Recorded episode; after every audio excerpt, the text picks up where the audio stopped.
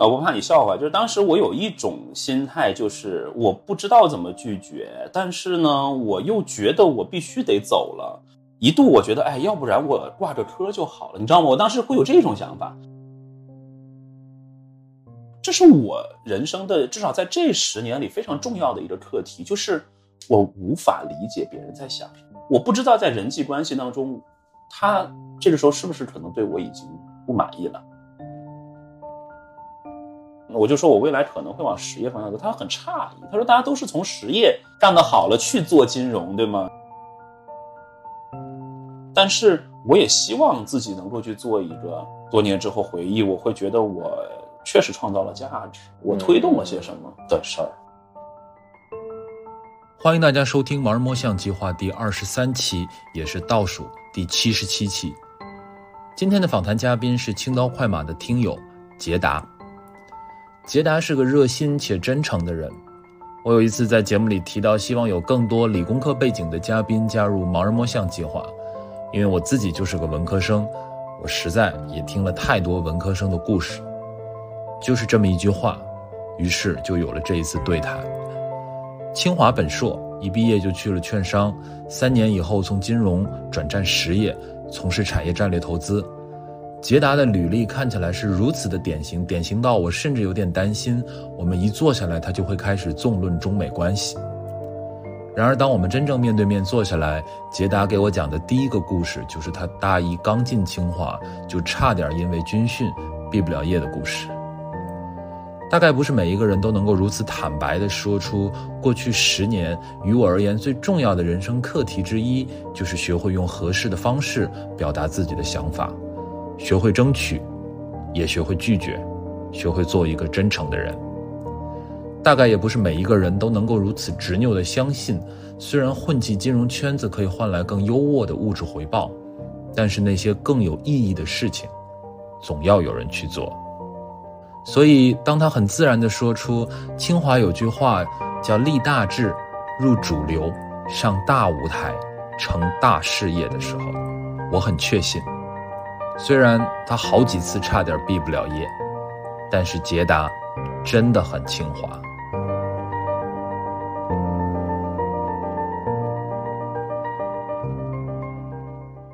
我觉得我们还是从早一点开始说。其实刚刚已经提到了嘛，就是你是四川人，而且是一个三线建设的这样的一个国企厂的职工的孩子。嗯嗯。所以我觉得就从小的时候开始，咱们讲起吧，就是大概说说，嗯，这难很难免俗嘛。对对对对。小时候的这个成长环境是个什么样子？对我们家是就是六十年代，我爷爷奶奶、姥姥姥爷都是从山东到的四川，然后是在。我刚才说乐山下面的一个区下面的一个镇子啊的一座厂，然后当时应该是他们完全从零开始把这座厂建起来的啊，然后那个厂呢也有各种不同地方的人，然后呢去到那个厂里，所以我们从小呢只说普通话啊，这个应该也是呃，好像很多国企这种大院的，特别这种三线厂，对对的那种感觉。然后我觉得好像我印象中，因为时候好多东西不是特别清晰。我印象中小的时候条件还是可以的嗯。然后我记得好像比较早装电话的一批这个这个家庭，但是到了这个九八九九二零，然后就赶上那个那个那个叫什么改国企改制，对，然后所以就父母其实应该算是他们那个车间去到了成都周边这个郊区郊县，就是双流。啊，跟当地的一个企业去去合资，相当于就就就投入市场化了。嗯，对。但你知道，就这种，其实你投入市场化之后，很难在市场上做竞争的。所以，其实应该没两年，他们那厂也就不行了。从此之后，我父母就陷入了颠沛流离，所谓的有点颠沛流离的生活。对，就是我我我父亲就一直在外地，就很远，就比如在哈尔滨或者在什么广西，反正都都工作过，但常年在外。也就是可能从我六年级左右开始，他就一直在外面，每年也就是回来一次或者两次。然后我妈就算算是一直带着我啊。然后从刚才说了，小学的时候最小是在这个镇子上的，就是我们厂里的子弟小学吧。啊，后来去到了县里的小学、县里的初中。后来因为呃初中有一个老师在市里的高中，当时有过一段就。从业啊，还是是实习，我忘了。反正他当时跟我说，他说：“哎，你应该去市里面好一点的学校去试试，不然的话有点可惜。所以后来我初中的时候就相当于是以这种外地生考试的这种方式就去到了呃高中啊，当然当时考的还行，所以后来就录到了那儿。这个应该不只是还行吧？就还，呃，我应该是第五，嗯，对，然后前面好像也有一两个同学后来放弃了哎，啊，然后呢，就就是好像说是还有一点奖学金的，但后来我了解了一下，就是我们本来就有一个择校费，是，是然后这个奖学金所谓的只是说免了你一部分择校费嗯啊，但就这样呢，其实我印象中我妈当时是，就我们家当时是，呃，其实你是掏不出来一。就完整的一笔钱的，所以就是比如说它是分一年一年，所以一年五千吧，好像是当时费很大的劲儿能够凑出来。然后我记得我可能在零一年或者零二年那个时候，我父母加起来一个月就一千块钱，嗯，一千块钱左右。所以反正一方面你说我真穷，可能也谈不上，就是跟很多那种。人家真的在大山里头长大的小孩一样，但是呢，我可能我我不知道，可能我妈就是在那段时间，包括可能这种家里面的这种氛围，所以我小的时候总是被教育，呃，要节俭啊，要如如如，所以好像在这个点上，就在经济这件事上，我一直还是比较。就自我有一种自驱力的拮据，你知道吗？对对，那种感觉，这种心态上的拮据。对对对对对对对。嗯，我我我我其实真的是有这个感觉，我觉得真的或多或少国企家庭出来的小孩儿吧，特别包括我自己，可能都有这种感觉。你说穷嘛，其实不是穷，嗯，而是说，就你父母这一辈，他们是被整个发展，他们没有进到那个时代的浪潮里面去，所以你不能说是穷，只能说是大家好像没有。像你比如说自己家做生意的啊，或者说你本来就是啊学历非常好的啊，以前的老大学生啊什么的，都好像没有那么好的发展，就这个会或多或少的对你的心态有一些影响吧？可能，然后可能他们自身本就一方面，他的父母就我父母的父母，可能他们这种传统教育也让他们有一种比较节省也好，或者这种心态，然后这种心态传递了下来，再加上可能。我自己本身父母就是，或者说你说这个现在也流行的原生家庭哈，嗯，其实也多少都有一点，呃，最终就让我变成了就是学习成绩啊，在大家看来很好，但是事实上我一度还是非常自卑的一个状态。我不知道你能不能理解，我我完全能对，就是其实内心不是特别有安全感的，你总觉得好像你不太受家里人的那种那种发自内心的认可或者诸如此类啊，就是我不知道也是不是跟什么。大家说的这种严父，或者就是那种比较严厉，或者相对来说的那种那种教育或者那种环境有关。所以高中阶段后面进到清华，这是一个非常顺利的过程呢，还是算是一个超常发挥？嗯，其实不能算特别顺利。我觉得这可以这么讲，我的。人生，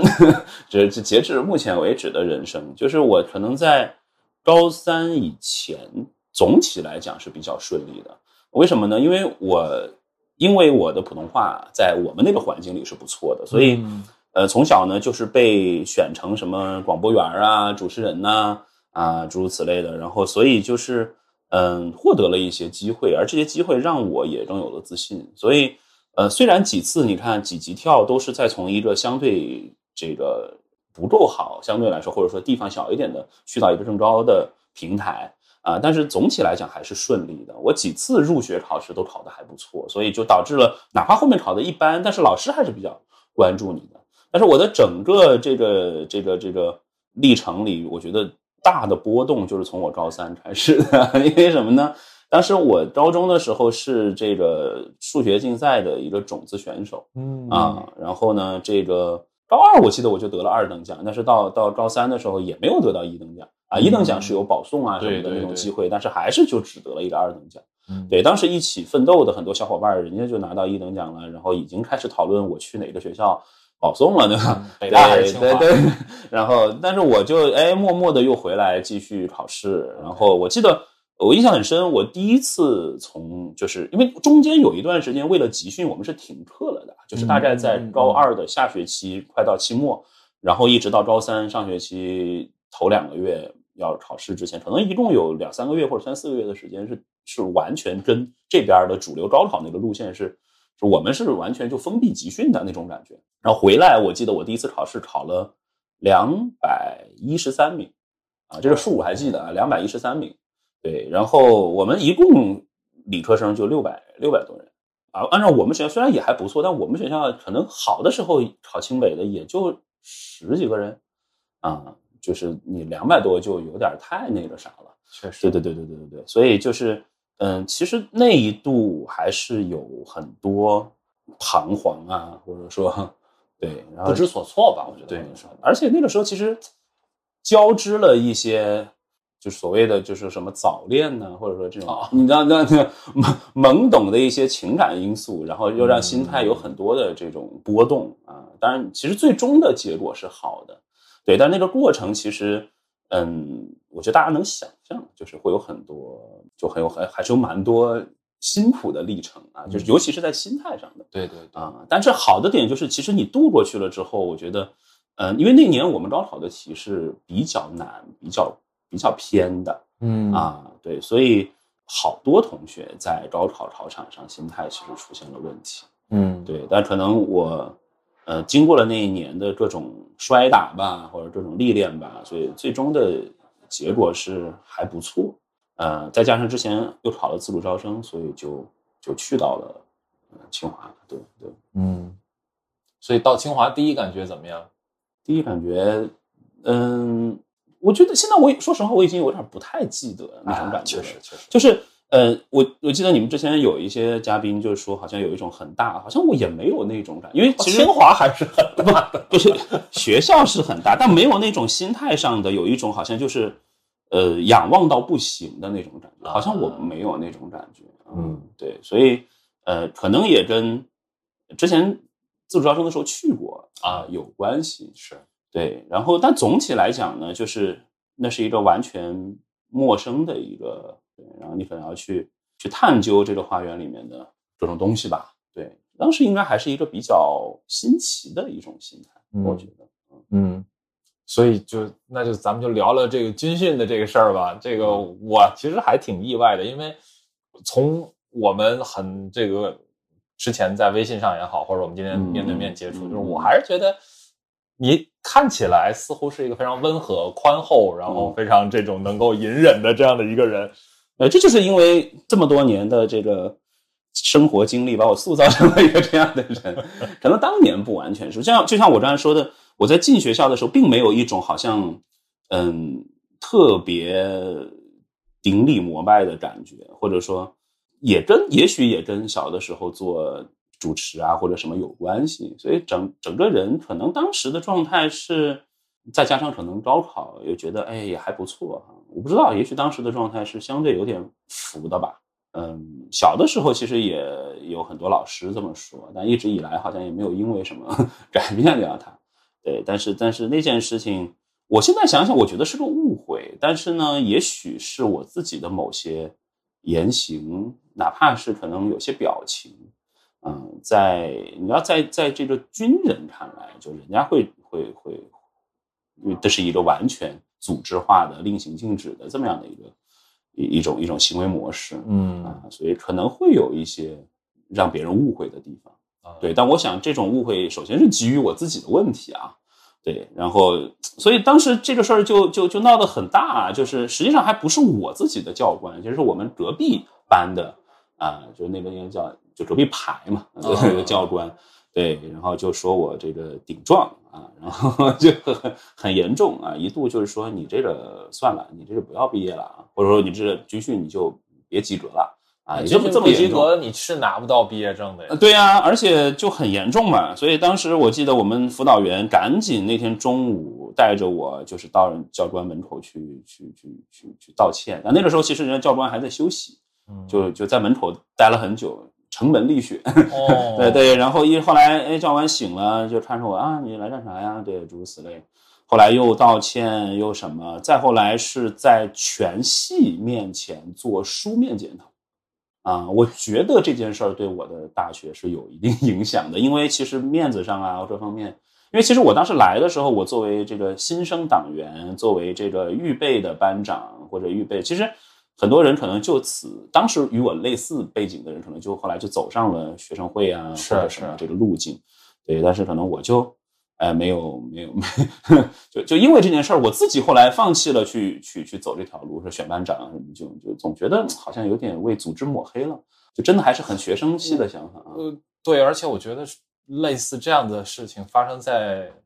清华大学这样一个我们大家都有非常强烈的，对吧？为祖国健康工作五十年的这种刻板印象的这样的一个地方，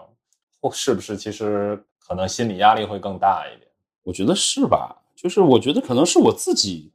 嗯，因为其实清华有他自己的一种氛围，氛围，或者说他自己的一种精神哈。对那我觉得我走到现在哈，我再我再来看我自己身上，我觉得其实还是可以说跟母校的要求，至少再往这个方向努力，或者说嗯再再再再成为一个这样的人。但是其实你知道，一个高中生在进入大学的时候，你并不知道你的 母校是什么样的。对对你当时也并不是因为他的校训或者他的他的某些精神去报的他嘛。对，所以那个时候其实是我相信是有一些错配的，肯定是会有这种。对，但是那那件事儿之后，其实让我自己还是受到了很大的震动啊，然后从而其实我觉得也理解了很多。但返回头来讲，我觉得嗯，对我个人的成长也是极有帮助的一件事情。嗯啊，否则可能就像你说的，也许我现在不会是现在这个样子啊，后面的可能很多工作啊或者很多事情也没有办法这么做，而我自己的人生里的成长，我觉得这也是非常重要的一环。是是从刚才说的高中的那个心态上的演变，到大学里的这个这个首先的这么一下子啊，到后面可能。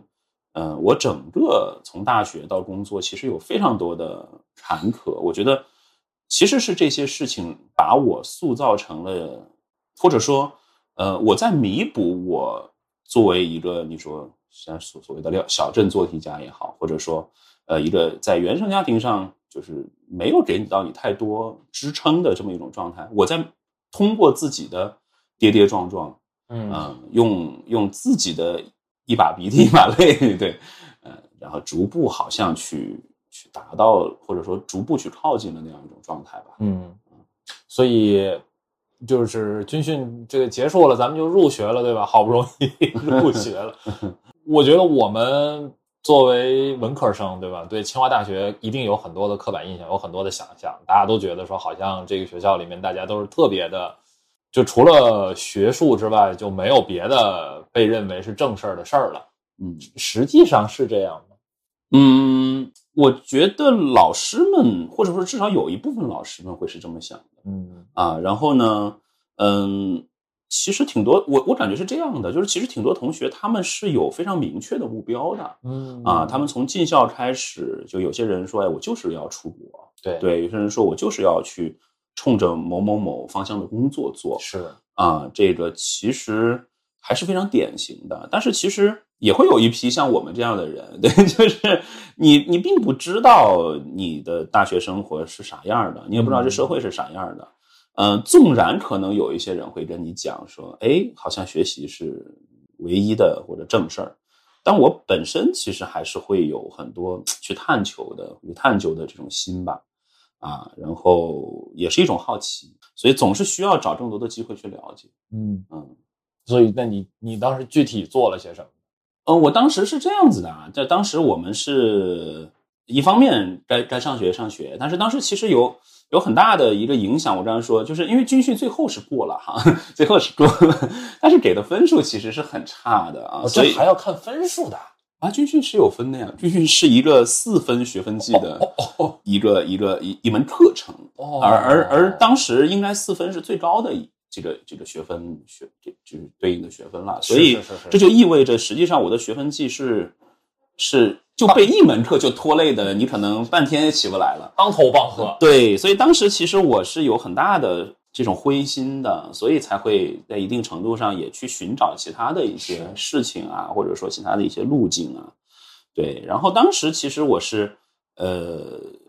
可以说是去到了一个社团吧，你可以这么讲，去到一个社团吧。其实一开始也还是也也还是投入了很多，也很喜欢本身啊。但是最后呢，这个我现在想想，其实也是因为所谓的人际交往的问题啊。换句话说，人家这个说，哎，我可以希望你去承担更多，比方说你未来可以去做啊社团里面的社长啊，哎，对，类似于小干部啊或者什么样，对。但是我可能自己也没有完全做好准备。啊，然后包括可能结合我自己的学业啊诸多情况，其实也有一些问题吧。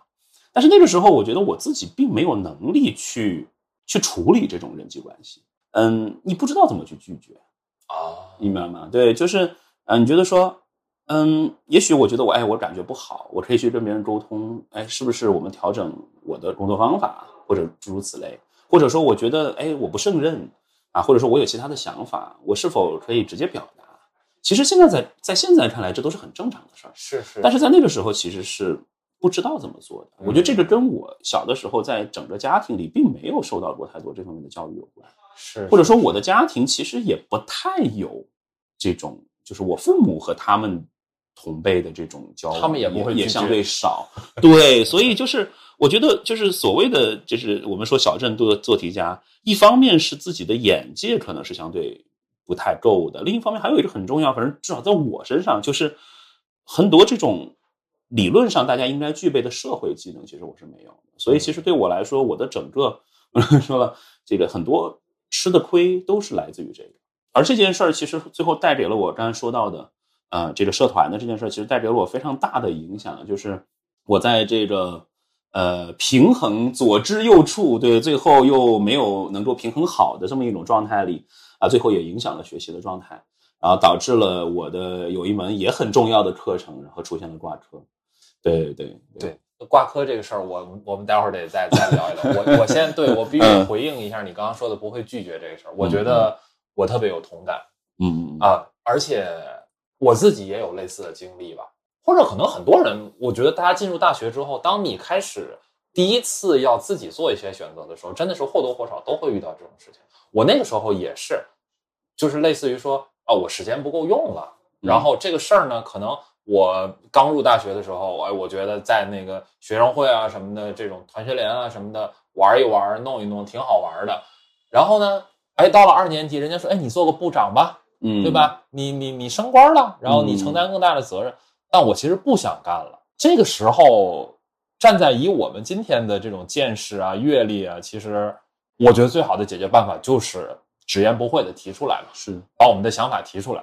我那时候做了一个特别傻的事儿，嗯，我就啥也没说，就扛，我发了个邮件直接辞职了，就我没有跟他去做这个面对面的沟通，明白？但我很蠢的发了一个邮件，然后抄送了所有人，说老子不干了。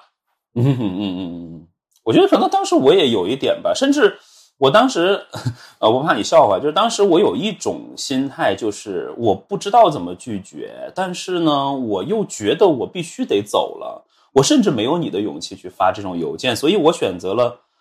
一度我觉得，哎，要不然我挂着科就好了，你知道吗？我当时会有这种想法，就我觉得，你看我都已经这样了，那好像 就是对吧？这个我也。我也就你对我的信任，我好像我也没有辜负你，不是我主动选择了辜负你的信任，对吗？这也是没办法的事儿。对，当时我会有这种想法。当然啊，就真到考试的时候，还是想过的，你知道，还是想过的。但是那个时候真过不了了，对，真过不了了，就一度还跑到人家老师办公室去求人家，就在考试前，但是其实还是不行。对，所以，嗯，我可能。我很少跟我身边的朋友讲，就是为什么我我我作为一个理工科的学生，我后来学了一个新闻双学位哈，就是因为我对外当然说的是啊这个啊有文有理全面发展，对我觉得在学校里边我这个，但实际上我觉得当时有一个很大的一种心态，就是我当时觉得我的大学生活糟透了。你可以其实可以想象，我从军训开始，我的学分就拉不起来，确实。然后这个又挂了一门最最严重的课，对吧？然后社团嘛，社团最后又跟大家弄得又不是特别开心，对啊。然后呢，我自己的学业嘛，学业没搞好。你说有啥呢？好像也没谈个啥恋爱啊。然后诸如此类的，就都没有什么事儿。然后我又觉得，哎呀，我以后回忆大学的时候，这也太惨了。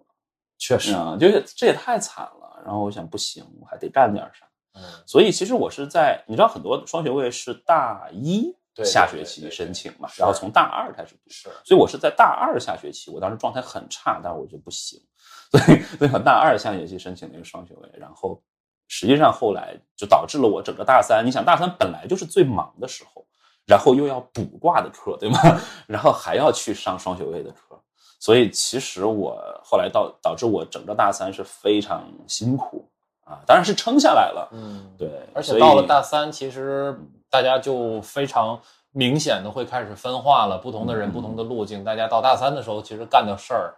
就很不一样了。说实话，那个时候我都还真没有太去关注出路这件事儿，因为嗯在我们那个氛围里，极少有人不读研。OK，嗯，理工科或者反正我们学校理工科，我感觉好像是那种状态。嗯啊，大部分人还是会读研或者读博的。，OK，嗯，对，所以可能，呃，我们的大三可能会跟很多就是很多同学他们大四就毕业了的那种情况不太一样。嗯啊，所以我们的大三大部分人还是在好好学习，当然个别有要出国的，他们会有他们自己的一个路径和他们的节奏。是但是可能你在国内的保研的这些同学们来说，嗯，就还是在紧锣密鼓的学习当中。我其实一直想问啊，嗯就是这几乎是我想问每一个清北的同学们的问题。我觉得我到复旦之后有一个特别强烈的感受啊，嗯就是我原来觉得我挺聪明的。嗯我原来觉得我这个聪明呢，就算放在理科生里面，我也挺聪明的。但是到了复旦之后，我真的发现说，我好像不太聪明。嗯就是我这个不聪明体现在不够，没有那么聪明，可能体现在方方面面。嗯呃，特别是在我学了这个正态分布之后，我意识到说，虽然大家可能都是智商前百分之十或者前百分之多少，但就是这前百分之十里面差距才大呢。嗯这前百分之十内部的差距可能比百分之十到百分之九十还要大。嗯，你会有这种感觉吗？有啊，很明显啊，就是 就是可能像我们专业还不是这个像数学啊哈，或者说有一些金融，他们很多人是真的是靠什么奥赛，甚至是是是，国际奥赛或者这个全国奥赛这种拿金牌的，对进来的啊，我们还不是这样。就就算不是这样，你看我给你举个例子，我的同寝室的室友，就我感觉他平时也不怎么学习，我还算学点儿的哈，对吧？这课还是要听一听，作业还是做一做。我感觉他平时不怎么学习，但是他到这个期末的时候，真的就刷两个星期的书，然后人家就能考九十多分。啊，我们就是平时吧，咱说不上特别努力哈，但是也学。周末不是周末，就是期末的时候呢，简直就是没日没夜的学，然后也就是七十分、八十分，也可能就这个水平了。嗯所以就你你很明显的能看得到，嗯就是有一些人人家的这个智商就是高啊，确实是这样。这件事儿，或者说这个点，这种感受对你来说，再去做一些选择或者是决定的时候会有影响吗？我觉得影响不大啊，对我觉得影响不大，因为可能我在挺早的时候我就想过，或者说我就觉得我不应该有能力去去搞那种顶尖的学术研究，对。OK，对，就是我好像一直也没有真正的想过，就是这是我，就是好像这是我这个最应该走的路。嗯虽然现在其实我我等会儿可能会讲到，就我现在在我现在的这个公司，呃，因为我做挺多产业上的研究的啊，然后我会觉得其实把某一个问题研究透，研究到全世界，甚至或者说全行业很顶尖，是一件非常幸福的事儿。是是所以我经常跟别人说，我说我来这儿工作，我还仿佛读了个博士，对。但是那在那个时候，我是没有这种想法的。所以某种程度上，我不知道这么说合不合适。我觉得某种程度上，其实这也是一种对我们自己教育的一种反思，就是我们在学的时候，其实或者老师在让你做选择的时候，其实并没有告诉你你哪条路在会意味着什么，对它会走向哪儿。对啊，也许有一些同学。像比如说，我们当时寝室里大一有一个同学，他就非常清楚，他说我要学什么什么，甚至他非常清楚的我要转系啊，我转了系我就要怎么怎么学，我就要出国。那现在他就已经出国，且现在回来啊，还没回来吧，在在海外现在已经是担任教职了。嗯然后就你们明显能感觉到不一样。后来我才知道，哦，他父亲好像是就是你们天津某一个大学的教授。对对对，就是，所以你会发现他的整个谈吐，他思考问题的方式，他对于自己人生的规划就是不一样的。对但是对于我们来说，就是我们 我们这一波没有人这个这指导的人来说，你可能就是去去探索的一种状态。嗯嗯嗯嗯。OK，所以那到哎，你最后是保研的吗？对，然后我后来发现，就 是就是一方面呢，就是后来又稍微往上拉了拉，对。另一方面呢，就是我们好像保研有几种计算方式，就是以什么专业课什么的学分计，我现在有点不太记得。但是但是有一个方式是你学的学分够高，总学分数够高，也是有优势的。所以因为我学了另外一个专业嘛，对我显然比别人的学分数要高。所以就是在这个排名体系下，我好像排名还挺高的。OK，所以就而且本来我们学校本身的那个保研比例就给的比例就比较高，有所耳闻。对，所以就相对来说，就最后还是幸运的有了保研的机会。OK，说到保研，其实刚刚就提到这个跟院士团队学习，嗯，这这这个这个算是一个非常，因为我不太懂啊，就是实际上对于理工科来说。在一个院士的团队当中，这算是一个就算踏上了康庄大道嘛？在通常大家，如果你选择去做呃一个学术的路线的话，我想这应该是一个很好的机会啊。可是我并不是一个那么 那么常规的一种状态，嗯，我当时就是跟我的老师，呃，就是我为什么会来到这里，就是因为面试的时候，我跟他表达我说，他说你他说你想做啥？嗯，我说我其实对商业更感兴趣。事实上，我并没有对某些学术问题的那种深入研究那么感兴趣。但是他正好，因为他本身也在帮着，就是学校有有做一些商业化，对，有一些这方面的事情，他反倒觉得，哎，我需要你这样的人，有一定的这个技术背景，也有一定的商业的这种 sense，对，所以反倒成为了他他他认可我的一个点。当然。嗯，现在回头看，那个时候其实学习也不够努力了。嗯，我现在有很多，就后来走到后面再回头看，就有很还是有挺多觉得遗憾或者后悔的地方。那个时候反正就是，既然人家愿意觉得相信你去去做这些商业化的事儿，那你可能也提供了一些这方面的机会。对，那所以其实，在学业上也就达到这标准吧。我不知道，就是读研的这个过程。你现在回忆起来有什么印象特别深刻的事儿吗？那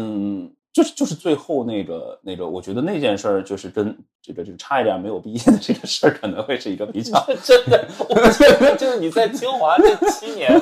一直走在没有办法毕业的这个危险的边缘。嗯，是这样，是这样。对，哎，但这件事情其实是啊，我觉得。啊，说起来其实挺复杂的，但是其实是源于就是跟老师之间的一些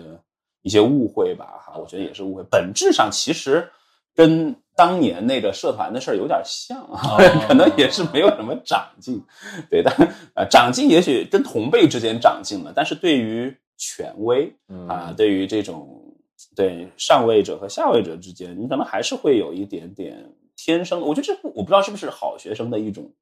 一种共性哈，就是你对于老师这个角色敬畏的感觉还是不一样的。呃，一度弄得这个别人也不是很开心，弄得我自己也很别扭，但还是有惊无险吧。啊，最后其实或或是大体上是一个什么感觉的一个事儿呢？是比如说他要推荐你去某一个地方工作，或者是说什么他让你安排你做一个什么类似的事情。我可以跟你讲哈，就是那大大体上是个什么事儿呢？就是我老师本身他有这个呃管理的企业，对他很希望我去到那边，然后呢，嗯，但是我呢，其实如果我可以更早的跟他讲清楚这件事情，可能一切都好。但是呢，我没有很早的跟他讲清楚我的想法和选择，啊，但是呢，我又好像又得去找工作呀，所以其实也得去面试或者什么。但是在有一次是。被发现啊，我不在岗位，然后去面试了。对，但可能直到现在，我也没有机会跟他解释的很多。但后来我们见过很多面，这个事儿已经过去了。但就是说，在当时，其实还是一个蛮严重的事情。但这不是很显而易见的一个选择吗？就是说，毕竟年轻人嘛，那我希望到一个。所以我想说的是，他并没有。我觉得我的老师其实是很好的一个人，对吗？就是他其实可能有一点刀子嘴豆腐心，对，就是他。我想像你说的，也许他是能理解的，对，或者说或者说他完全可以理解的，对吗？嗯但是我就说，这是我人生的至少在这十年里非常重要的一个课题，就是我无法理解别人在想什么。这就是我说的，为什么我一路跌跌撞撞了那么多次。我刚才讲的人际关系的，你说这种沟通技巧也好，边界感也好，什么也好，这一切的核心，最归根结底的点在于，我不知道别人在想什么，我不知道在人际关系当中，他这个时候是不是可能对我已经不满意了，或者他这个时候已经对我很认可了，你能理解吗？明白明白。对，所以其实我在大学的时候，我很喜欢看一些综艺节目，甚至《非诚勿扰》，你知道吗？对，就是因为你会发现在一些地方他会跟你谈他的想法，虽然未必是真的嗯啊。然后我也很愿意去跟一些朋友们聊一些他们身边的事儿。嗯这其实是我觉得是我，甚至都没有主观刻意，而是其实这是我自己，就是我人生必要的一种汲取养分的过程，就是那是我非常缺的东西，就是我并不了解这个嗯社会、这些人，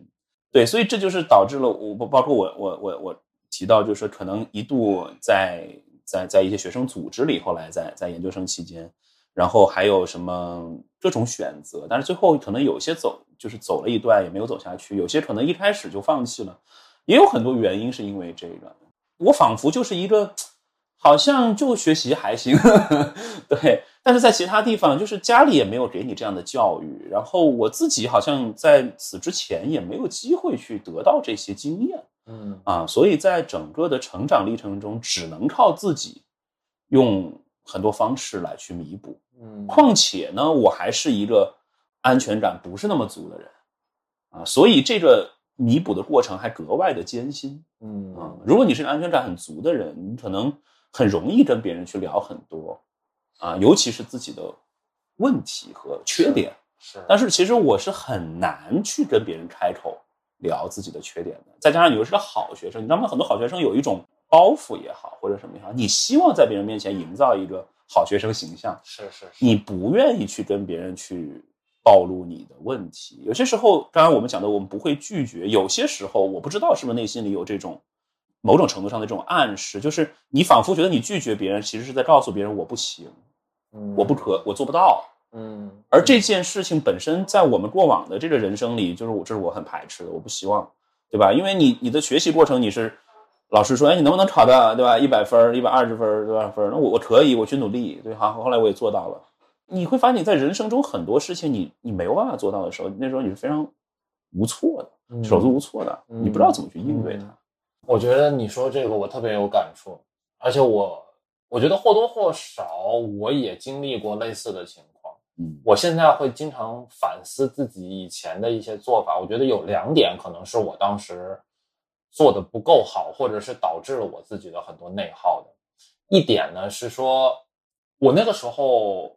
呃，我觉得包括现在可能有的时候也是，我没有足够的勇气去单刀直入的直面很多问题。这个直面可能就包括，比如说，呃，不管你是作为我的同辈还是上位，我有一个我不太明白的问题，或者似乎我们之间存在一些分歧或者误会的点，我现在会觉得可能最好的方式就是我们面对面去，我把我的疑问提出来，这可能会好过我在那里猜，因为我猜往往会往一个要么过于偏颇的方向，要么是过于悲观的方向去猜，那可能反而会增加很多沟通和大家理解的成本。这是我可能我现在挺觉得我在反观我自身的时候一个想法。还有一个你刚刚提到的，其实我特别有感触，是说我觉得好学生真的就是这样，好学生心态，我觉得这是很要命的。很多时候你就下意识的会答应，就我不太知道如何在不伤害大家感情的情况下拒绝这件事情。是，对我就是 就是我往往呢，最后因为我实在是撑不住了，最后就选择了一个伤害所有人感情，大家都觉得非常的尴尬或者非常难堪的呃过于直接啊。对对对对对，要么呢，很多事情可能也没有到一个那么呃尴尬的境地，那但结果就是你反过来你要自己受很多辛苦，是就是你就牺牲你自己的很多时间或者你自己的很多快乐，你就因为你要承担别人，你就你不知道怎么去拒绝这些东西，真的就是我觉得真的是这样。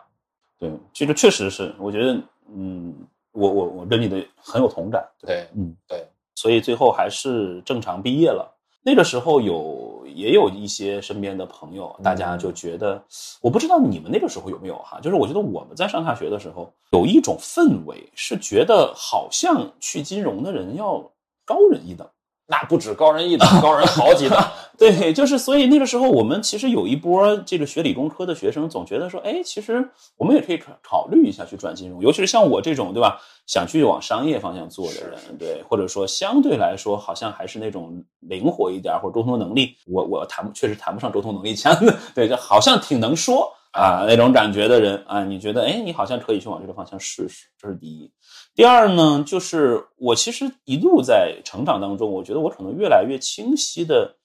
能够去认知到一些问题，或者我自己身上需要的东西。我当时有一个想法，就是觉得做金融或者做投资有一个很好的点，就是它能够帮助你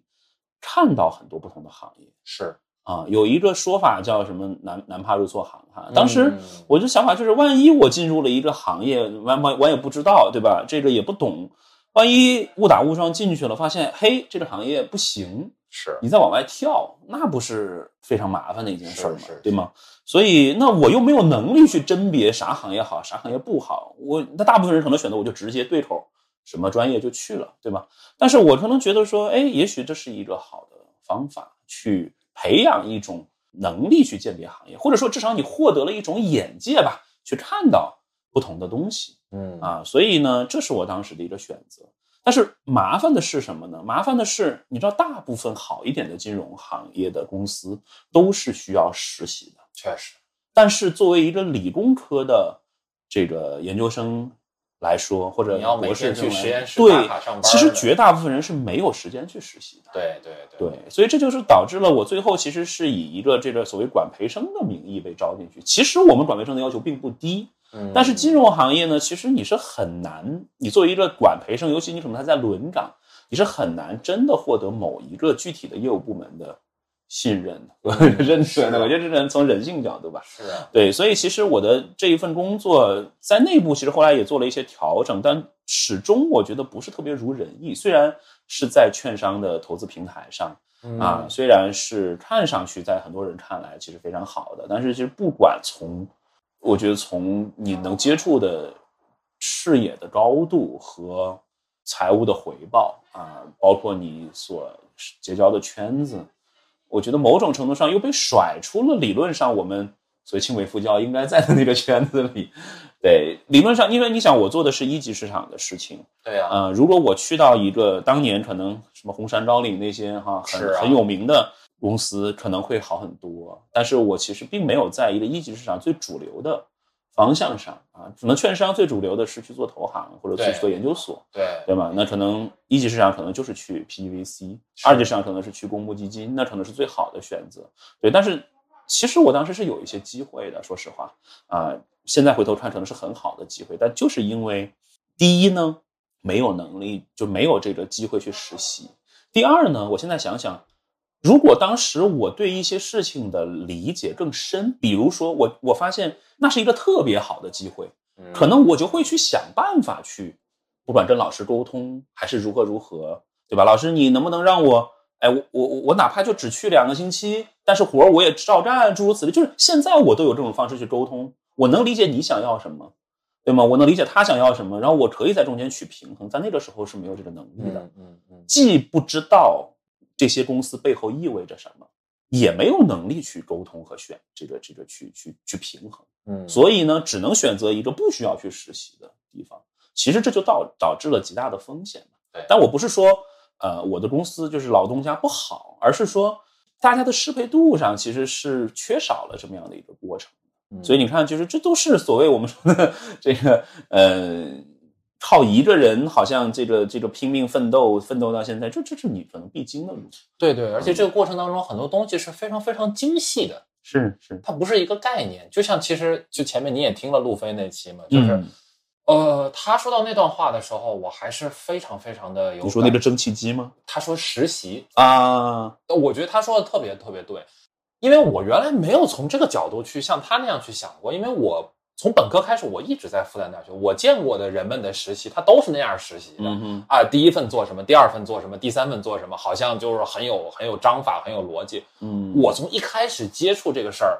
虽然我起步也很晚，我嗯因为我一开始都不知道，我只能一直在那儿旁观别人，但我一直都是旁观他们那样子去。哦，我就慢慢的就觉得，哦，实习是这个样子。嗯他作为 outsider，然后进来之后，他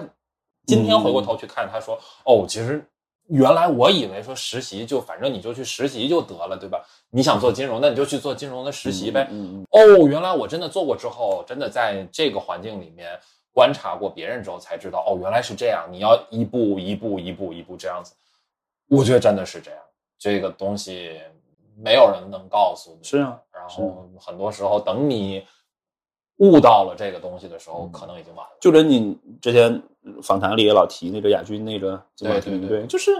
它里面写的东西就是这样嘛，就是有些人他就已经有了一条规划是啊、不管是他从师兄师姐这儿，还是他的家庭，还是什么带给他的，对我们就是在 对在摸索，是是是是是。哎，我有点好奇啊，嗯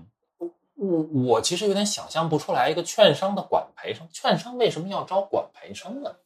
它是这样的，首先我们当时去的公司本身它不止券商这一个板块，它有其他的一些金融模块，哦比如说什么信托呀，还有一些投资直投的类型啊，诸如此类。然后呢，它其实可以形成一个类似于呃小集团性质的这样的一个平台。对对对，所以我不知道你是不是有这种感觉啊？嗯就是我是这两年有一个非常强烈的感觉，就是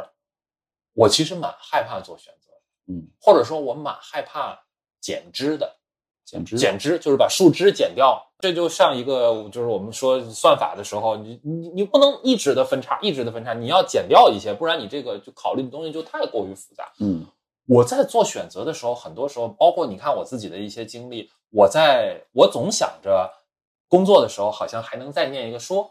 嗯念书的时候还能再创一个业，嗯嗯，就是我总是我没有勇气把所有的可能性全放弃，我就只做这一件事儿，我把所有的宝全压在这一件事儿上。我好像一直没有这样的勇气，或者我一直觉得我没有这样的甄别能力，我觉得本质上是没想清楚自己要什么。也也是对，也是这样的。我 我嗯所以，我其实是想问说，你当时会选择这个管培生是会有这方面的考虑吗？因为看起来你能看很多，没有，我我很清楚的知道我想要什么，我不知道我是怎么来的，但是也许哈，就是我可能我我跟一些朋友交流过，我觉得我有一个很重要的优势，嗯在于我经常会去做复盘和所谓反思，所以我觉得我好像从挺早开始，我就至少就比方说我我哪怕我不知道每条路背后意味着什么，但是至少我非常有意识的要去想这些事儿。终点在哪儿？对，就是我很有意识的要去想。然后呢，其实我在进这个管培之前，我很清楚的知道，我觉得我想要去做的就是一级市场的事儿。OK，啊，所以我当时去了，我也跟他说我要去一个一级的平台，啊，这个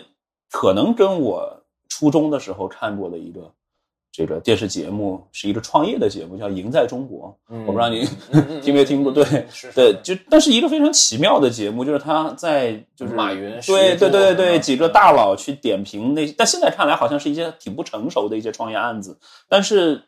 那给幼小的我的心灵好像种了一颗种子。嗯，然后后来呢，我觉得可能跟清华的教育有一定的关系。清华有句话叫“立大志，入主流，上大舞台，成大事业”。我觉得一方面可能是他的教育，但另一方面，我觉得也是也是与我自己的一些想法是相合的。共振了，对我觉得我是很喜欢这种就是创立一个事情，或者说去做一件事情嘛。换句话说，就是、啊、你为之而创造价值，然后你去分享价值的这样的一种一种价值观啊。我觉得这应该是做事情的一种方法。嗯对，然后呢，但是因为我不知道去什么方向，所以我选择了一级市场。，OK，但是你看我后面的路，其实我在不断的向实业里走。嗯啊，这其实可能跟挺多人不一样的啊。但现在可能有一些人有这样的选择，因为一级市场的行情不好，对。但是其实，在那个年代，我记得当时，呃，我们作为管培生，当时还有机会说去当总裁的助理啊。当然，我跟总裁还聊过一段时间，我就说我未来可能会往实业方向走。他很诧异，他说大家都是从实业干得好了去做金融，对吗？然后很少有人你在金融，你说你再往回他说你你你你转惯了金融的这种节奏，或者哎你你可能回不去了。嗯，我也不知道，因为我现在还没有真正意义上的挽起袖子，这个真正深入到这个事情里来。但是我觉得，我觉得我可以，或者说这我觉得这是我想要的东西。嗯啊，对，所以嗯。回到你的问题，就是我当时做这个选择，并不是因为我不知道怎么选择，而是真的刚才说的，我没有太多机会做选择，因为大部分好一点的岗位，我没有这样的实习的可能。嗯嗯嗯。而且你刚刚说的时候，我回想了一下，二零一六年吧。嗯，对，一六年，你说是比那个时候，那正是大众创业、万众创新。你那个时候跟一个。金融行业的人说：“我将来想要去实业，他确实可能会觉得很奇怪。”是是是是是，所以就是在这样的一份工作里，我觉得也肯定也收获到了一些东西。我觉得对我一开始的这个预期来说，我也确实看到了一些东西，所以有从而有后面新一次的选择嘛。就新一次的选择，我是在，也就是我现在啊，是在一个算是头部的科技企业里做这个呃产业。战略投资或者说战略规划相关的工作，啊，可以不客气的讲，因为这并不是我自己，就是就是现在这个工作还是算比较炙手可热的啊。工作是不是可以就用你前面我们在微信上聊天的时候那个说法？现在这个工作解决的就是卡脖子的问题，是这样，是这样，对吧？对，我觉得这个就说到这个程度，就是是比较合适的一个程度啊。你是从什么时候就是转到这个？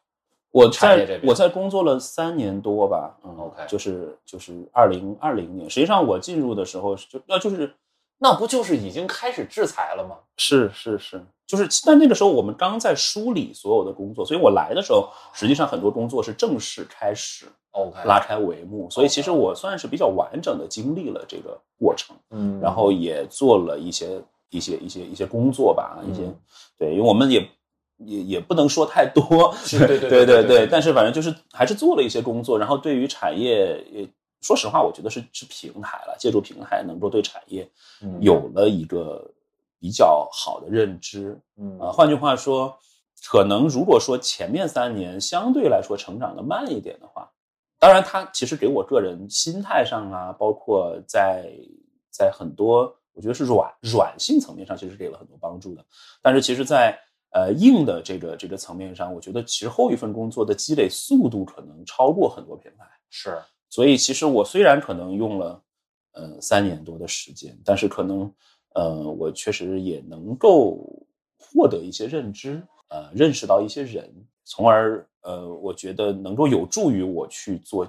新的选择吧。所以。切到这么相对细分的一个产业领域，就是这种工作的体验会跟前面在一级市场很不一样。呃，还蛮不一样的，因为我刚来的时候其实很痛苦。这是刚刚我说到，我说仿佛读了一个博士，因为有很多东西，第一原来不了解嘛，然后你要重新开始学。第二呢，因为你做的很多事儿不是一个完完全全的这个 follow 的事儿。你至少你要站在产业前沿去看问题，你不能说我要不见得每件事都是在全世界范围内做创新，但是你至少你得站在前沿看问题，而不是说这个技术已经是已经落后多少年的技术。嗯，所以你一定要去学很多东西，这个学习的过程很挑战，但是也很快乐。嗯啊，就是我发现其实。我还是因为在读大学期间，我总觉得好像我不是一个特别标准的理工科学生，你知道吗？对，因为你看，确实我也不是一个好像特别呃努力学习，然后好像也不是一个很有成成绩的这么一种状态。但是在这一段所谓的学习产业的过程中，我觉得我很快乐啊，然后我也得到了就是对于一个问题研究清楚，然后把一个系统能够去理解深刻的这么一种愉悦感。哎，我觉得这是让我很开心的一件事儿。嗯啊，当然，同时你还能够基于你的很多分析认知，你还能去做一些实实在在影响到产业的操作。嗯，那就更是让你自己觉得，哎，还是蛮蛮有成就感的一件事情。嗯嗯，我我我想问一个稍微有一点点敏感啊，就不是跟产业跟产业不不敏感啊，就你这产业咱咱咱咱不能瞎问。我因为我知道。我在清华的很多同学，也包括他们后面进入金融行业，实际上在经济回报上还是蛮丰厚的。嗯然后其实我也略有耳闻，就是做产业呃基金也好，或者产业相关的这些战略的投资的，或者这些很大程度上，就像前面你一六年入职的时候，可能你们这总裁说的，对吧？他在经济回报上一定比不上你继续在金融这个领域，对吧？那甚至可能是差的蛮多的。嗯。我不知道说类似这样的因素会对你造成困扰吗？嗯，首先我觉得物质这件事儿肯定是一个必须要考虑的问题，我肯定没到说我不考虑物质是，啊。然后我，但是同时我不是一个物欲那么强的人吧？我觉得嗯啊，我也大概框算过，我说我可能也不需要那么多钱哈。嗯 对，所以当然还是希望能过上一个中产或者中产以上的生活的，所以我肯定不会去选择做一个完完全全收入回报很差的工作。但是你说真的让我去做那种就是恨不得一夜暴富，或者说那种对吧，这个人上人的那种工作，也许我不知道，也许我没看到哈，就是有限的我能接触到的一些，包括可能有一些二级市场啊或者什么的，我们也有很成功的朋友、很同学。有些时候我不是太能理解，或者说不是太能完全认可他的这种体系和价值观念吧。啊，这个其实也是在我一开始工作的时候去思考的一个问题。嗯啊，就是当然中间我也一度犹疑过，但是可能到现在我还是会回到原来最初的那个初心，就是那个时候我觉得我还是希望能够做一点就是增量的事儿，然后去真正的用双手创造些什么。就是我觉得有一些回报可能很高的工作，但他并不再这么做，你知道吗？明白，明白，明白，完全明白。对我我不知道你会有这种感觉吗？就是，就我还是希望做一些事情，等到我四五十岁回想起来的时候，觉得挺牛的。我觉得会，而且，嗯，这个话说出来啊，你看啊，要不要跟人家说啊？就是，嗯，我觉得我们原来在清华的时候，就是会有老师说过这样的话，这个话其实很凡尔赛啊，就是啊，他们会说，嗯，你们是这个同批的孩子里，应该算是中国最优秀的一批人了。是，那中国有很多事儿需要大家来做，那如果连你们都不愿意去做，而选择随波逐流，嗯那么我们还怎么指望着谁去做这件事儿呢？我我这个这个话就非常清华，对吧？我觉得这对对这一点儿也不凡尔赛，那就是就是对啊，清华这种所谓又红又专，或者就他他会会很提倡这种东西。然后对于我来说，就是呃，固然哈，我觉得我没有那么高尚到，就是我能够去到一个比如深山老林里，对吧？或者说这个戈壁荒漠里啊，去去去做真的那么，我觉得那是我很敬佩的人。是嗯，我有自己的这个家庭因素和自己的物质考量，这方面我没有办法做到那样。但是我也希望自己能够去做一个，就像你说的，我我我多年之后回忆，我会觉得我确实创造了价值，我推动了些什么的事儿。嗯，这件事儿其实在我的选择排序里挺高的，或者说这可能是相当高的一个一个点是是是。啊。所以，我们刚刚就是回顾了，这就回顾了好长好长时间。你觉得在这个过程当中，呃，还有什么我们刚刚没提到，但是其实你也很希望能够聊一聊的点吗？我觉得好像你刚刚说到有一个就是逃，就是叫什么，就是克服自己的逃避心吧，还是大概是这个意思吧？嗯就是说，对于有一些东西，嗯，原来不敢直面啊，嗯然后呢是，对我觉得就是，呃，我其实挺想聊的，或者说挺想去去，或者说我这么讲吧，就是我回顾我这么多年了，就是啊、你是以十年为维度，其实对我来说也差不多啊，多就是说这样的一个，甚至是正正常的一段时间里，十四五年了，对，然后其实我一路其实在跌跌撞撞的向前走，然后我觉得可能对我来说很重要的一个点就是，我逐步的意识到，就是人应该会去，应该需要去更直面自己的嗯真实的状态嗯啊，不管你的真实的状态是，就是哎这可能不够好，对吗？还是一个缺点，还是说其实你有真实的欲望存在？曾经的我，我觉得是不够立体的，或者说不够像一个丰满的人的，就是某种程度上，其实就像说，我们只有那一面啊，就是哎学习对。然后也因为是这样，所以我们无法理解别人，啊，或者说你在表现出来的时候，你也只给别人展现了一面。所以我觉得我挺清晰的能看到，在可能比如说大学，甚至大学再往前的很长一段时间里，我并没有什么真正的朋友。嗯啊，这个也让我一度哎挺挺挺难受的啊。但是呢，我觉得我也能看到，或者让我很欣喜的是，至少在现在我我来说，我觉得我还是有些不错的朋友，或者说至少很多人我跟他们接触，别人会觉得你还是一个相对真诚的人。那就是因为我觉得我越来越意识到，就是人应该去更勇敢的去面对自己，嗯啊，所以就包括我们经常提到的什么什么求真呐、对吧？或者是什么这个不要逃避啊？我觉得其实在我这儿来看来，其实很多东西本质上都是那个那个点，就是甚至我们可以把它归结为勇敢。或者说，可能我啊，我觉得从我的角度来说，我是到了今天我才意识到勇敢到底是什么意思。我以前也被鼓励勇敢，或者说也知道勇敢是一个好的品质，但我那时候并不知道什么是勇敢。就是我那个时候理解的勇敢，可能更像鲁莽。那我今天知道说，OK，勇敢是我很清楚，当我做了某一个选择的时候，我会失去什么，我要放弃什么，我不得不承受什么的情况下，我还是会为了一个更远的目标或者一个更大的愿景而去做那个我认为应该做的选择。我觉得这可能这是我今天理解的勇敢。嗯啊我我同意。然后在此之上，就是我刚才说的，我认为你去敢于直面自己血淋淋的现实，对对，其实是是非常需要勇气的一件事是情。是，对，就像你说的，小的时候我们会被鼓励，你抓着虫子就叫勇敢了。对，但是可能我们真的去敢于面对些什么，或者甚至是承担些责任，或者是去什么，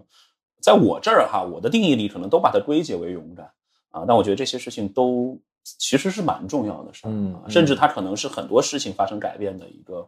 原契机始的点。嗯对对对，嗯嗯。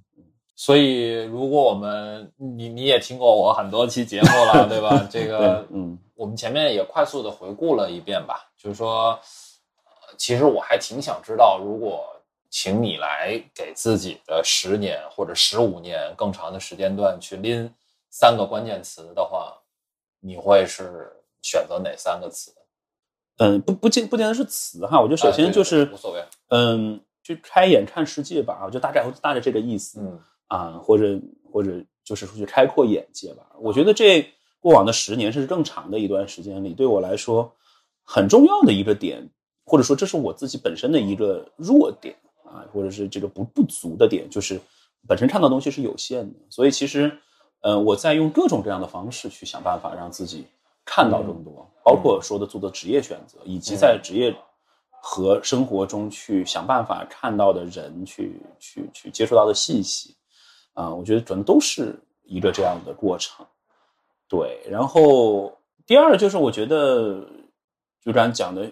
学会真诚吧。啊，我觉得这个，嗯，对我来说也很重要，因为这这，我觉得我自己的改变发生在这十年里。啊，我其实说不好具体的哪个时间点，但是在此之前，我觉得我可能不够真诚，但是在在此之后，我觉得我越来越真诚。对，然后这件事儿本身也给我自己也带来了呃更多的成长，在包括在职业上的发展。对，第三的话呢，这也可以叫跌跌撞撞吧啊，嗯我觉得就是就是事实上的看上去的结果，或者说看上去的状态是这样子的。刚才也讲到了那么多，嗯，我其实稍微有点意外，就是你这这三个词我都非常认同，因为前面我们聊了这么多，嗯，但我稍微会有一点点意外的是，我以为你会把类似于立大志或者诸如此类的一个啊表述放到你的关键词里。这确实可能是在我们聊的过程当中让我自己非常 impressive 的一点，或者是说，在我今天来之前，我就想预期到了会有这样子的环节，但事实上，当我们真的聊到的时候，我还是觉得有很多在我预期之外让我非常受触动的东西，因为嗯。我觉得确实对我来说，我就像我前面我们聊到的，就是我在去支教之后，我意识到说，我喜欢大城市的热闹，我嗯我一定做不了那个事儿。然后我喜我的很多喜好是变来变去的，然后我就很大程度上是一个没办法按下心来去去 focus 在某一件事情上面嗯，focus 在某一个产业上面，我可能这都不太符合我的性格。那在这种情况下，我还是很，我会很佩服，或者说我会很羡慕，说有一个很明确的目标，然后这个目标可能某种程度上是跟一些这个国家、这个民族、这个产业很多就是这种叙事能够联系起来的。嗯，怎么说呢？我首先我我也不觉得我给人会有这种感觉，然后我也并不希望我给人有这种感觉，就好像你是一个，呃仿佛站在那个位置，诸如此类的，对吧？我懂你意思。我我我我我觉得，就像说的，我还是希望跟每个人以非常真诚的状态去交流嗯啊、然后至于你自己想做啥，嗯，首先我觉得这也没有啥高下之分，嗯啊，然后每个人有自己的，就像有些朋友他们就是说，哎，我就是我的人生就是想体验，那你我觉得也很好，对不对？啊，我没有什么明确的方向，我就是今天觉得这事儿开心，我就去干了。嗯，对？吧？我们当然我们还经常看到很多的故事，那是更加的，甚至我们觉得有点离奇，甚至有点离离经叛道。但我觉得这就是你想要的生活，嗯，所以我也只是我恰好怎么着就变成了这样，嗯，然后我也觉得这是我自己很自洽的状态啊，然后我也觉得这样挺好。是，但是我没有必要把这些东西天天挂在嘴上，就是嗯对吧？对对哦，这个太妙了，这太妙了。嗯，对，所以你现在回过头去看啊，就是说你我们今天站在三十岁这个时间点，嗯，你觉得，或者说你二十岁的时候对三十岁有想象吗？其实没有特别具体的想象？具体的想象，但是我可能对于四五十岁还是有想象。对，我觉得也许我二十岁的时候觉得我四五十岁应该是一个这个比较优质的这个出色的企业家，也许吧，或者是一个对于产业有一定影响的人。也许我的身份在政府，也有可能在某某某某组织，对吧？嗯也有可能在那公司，就是盈利性组织，对吧？都有可能。嗯，二十岁的时候没想过自己是一个教授，对，但大概率可能会是这样的一个一个形象。然后我会发现，其实你看我我走到现在也也好像也是在走向一个类似的方向，或者在朝着这个对对对，我并不觉我并不觉得我三十岁能做到，嗯。对我会觉得三十岁也许是在这条路上的一个节点吧。嗯嗯。我你你这样说的，也许三十岁我还是个投资人，也也好像也也 OK，但是我心里其实很清楚的知道，我跟很多投资人是不一样的。是是是，啊，我我我背后支撑我的东西可能是不一样的，就很不一样，对，对。非常不一样。这个投资界的朋友我也见了不少，对吧？是是，我实话实说啊，见十个做投资的朋友，大概得有七八个，就是我再也不想见第二面的那种。这样吗？我是特别受不了那种大嗯阿尔法男，你知道吗？嗯就是那种，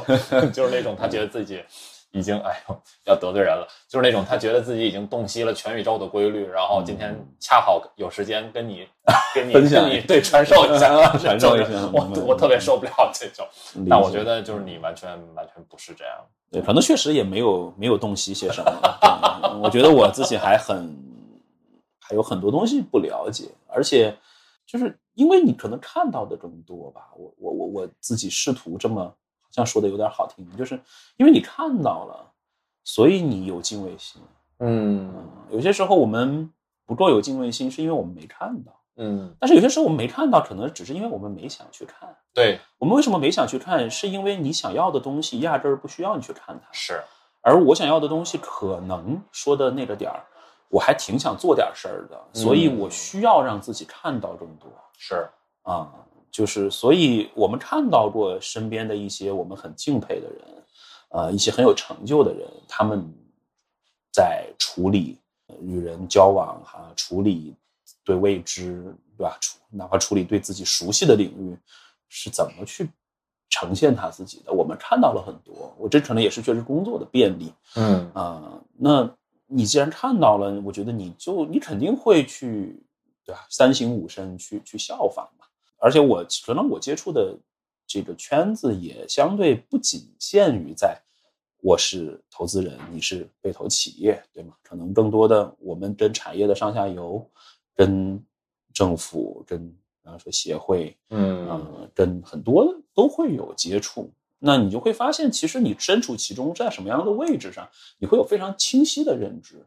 但是我们作为年轻人，如果长期处在一个特别甲方的位置上呢，可能你的心态就会不一样。嗯，对，还是你说话好听。没有，没有，没有，没有。哎呀，所以其实刚刚说了那个勇敢的那个问题，我还挺想问问你说，你觉得有什么品质是被高估的吗？其实我还思考过，就是我觉得可能有两方面吧，一方面就是所谓合群啊，或者说这个好像有人提过哈，对，但是但是我也我也很认可，我觉得随大溜这个事儿吧，就它是很安全的，是，但是其实它并不是一个特别，可能它没有办法做的特别出彩吧，哈，我或者对，或者有些时候我会觉得就是。好像赛文老师提过，就是别人 offer 你一个选择，就是这不是一个，就是往往它不会是一个特别好的选择。是对，所以是其实你看我一路跌跌撞撞，但实际上它的另一面就是，其实我不断的在去寻求一个好像不那么一样的一条路径啊。但当时我当然不是为了不一样而不一样，是因为我觉得我想我知道我想要啥，然后呢，我也觉得这条路径上我需要具备一二三四五。那我得要有机会去去成长这一二三四五，对吗？所以我得去给自己规划呀。包括我现在可能我也也在考虑新的职业选择，也许会去加入实业的公司，对吗？就是我倒不是说真的觉得他好像立马就能够上市赚大钱，而是我觉得我需要一个那样的平台去锻炼我，除了我做投资人或者这个产业龙头。之外，其他的一些能力，对，就是我觉得好像我一直以来还是比较清晰的知道自己要啥，然后呢，会去主动给自己规划选择，对，所以我觉得这是一个，我个人觉得这是一个可能你说的被高估的东西。那与之相伴的就是，在我这儿，我会觉得选择比努力重要，或者不是说努力不重要，而是其实选择更重要，或者选选择其实很重要，因为。我觉得这世上不缺努力的人，嗯。啊，当然我们一定不可能不努力，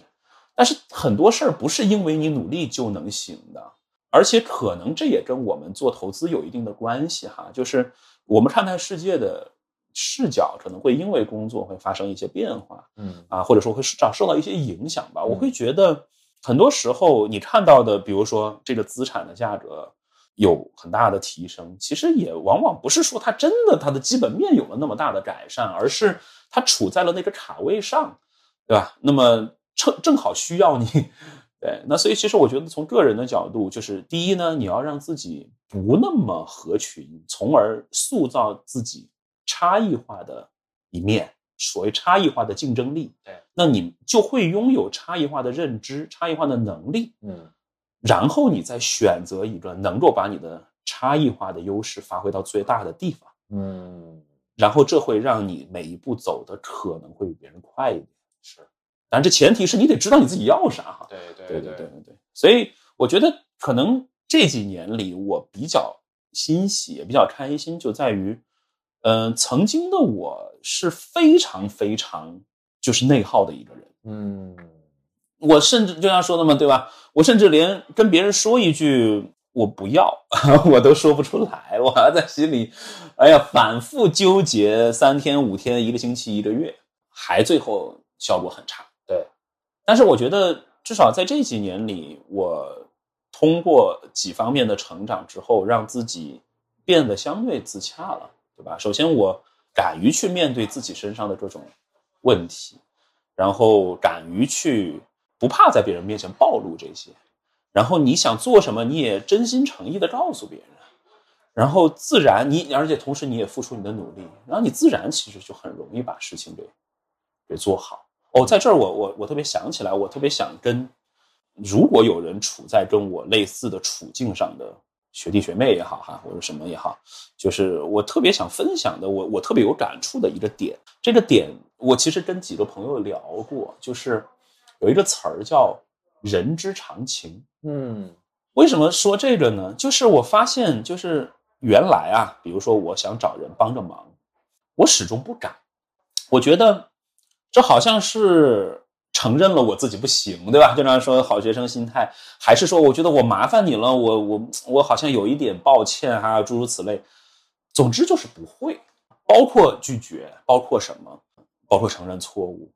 但是，所谓人之常情这件事情是什么呢？我觉得它给了你一个很好的庇护，尤其是对于我们这些，呃，至少原来这个安全感不足的人，只要你其实充分想清楚，你你也不是个坏人，对吗？你也不是一个不愿意好好做事儿的人，你已经把你能做的，比如做到很好了。我们经常遇到这样的情况，比如说这件事情。它不在我的控制范围之内，我只能做到这样，但也许结果并不好。放在原来，我可能就不敢说，哎，导致最后就出现一个很差的结果。是，但是现在我就会觉得，为什么我敢说了，对吧？我刚才说的勇敢，它背后是什么呢？是我觉得我想清楚了，这些事情本质上都是人之常情。我今天要找你帮个忙，我也不是为了来赚你的钱，对吧？那是因为人之常情，或者说。我在这个年龄段，我想赚这个钱，也是人之常情。我今天要推脱一件事情，也不是说，因为我并不坏，对吧？这样，只要你觉得你自己并不坏，我今天推脱，我也有我的情有可原，你也能理解。本质上，这这都是人之常情。所以，其实我觉得一路走来，对我来说最重要的事情，就是我越来越从当年那个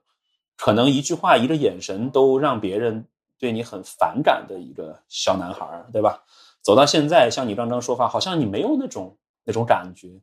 那其实就是你在蜕变，你你在思考，你在面对人别人的时候，应该是什么心态，你应该是什么状态，从而让你自己回到人之常情的状态里去。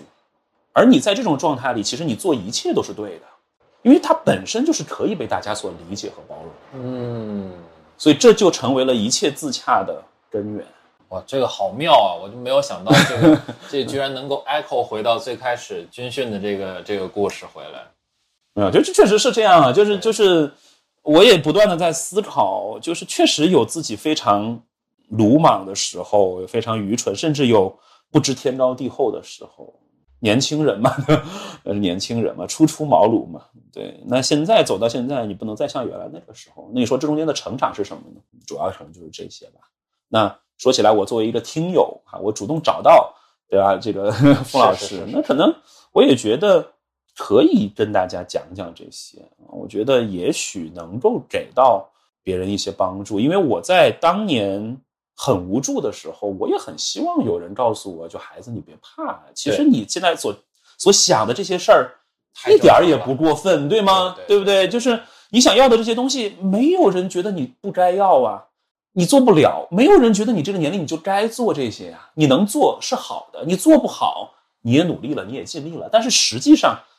我是不断的自我疗愈。还有一个点就是，我很感谢我的太太，就是她其实是，她是我十年前认识，然后我们一直谈恋爱，对，后来就是在二零一七年结的婚，就是她给了我很多的这种安抚，给了我很多的这种疗愈。对，就是一方面是我自己，另一方面也是也是有人陪伴啊，让你自己逐渐的觉得，其实你可以让自己放下来哈，不要那么累，或者不要那么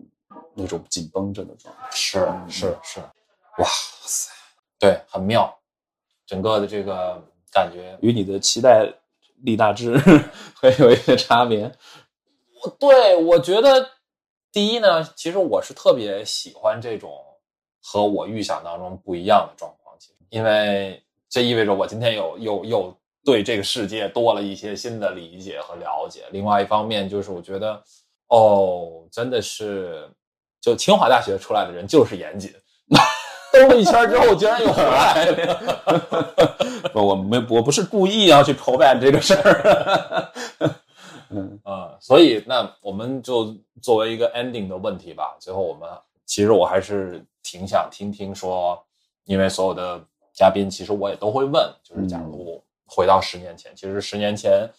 我觉得这个你自己决定吧，是十年前或者说十四年前，对吧？刚刚进入大学的时候，或者是说大学毕业马上要读研究生的时候，我觉得都 OK 去对他说一段话。其实我觉得刚刚已经说到一点了，就是其实本身我不是一个很容易后悔的人，所以。你真说让我去改变什么？我觉得其实一切都是最好的安排。我觉得我我经历了很多，虽然痛苦，但是本质上也是成长。对，但是你要真说起为对那个时候的我说点什么，其实我特别想说的就是，我觉得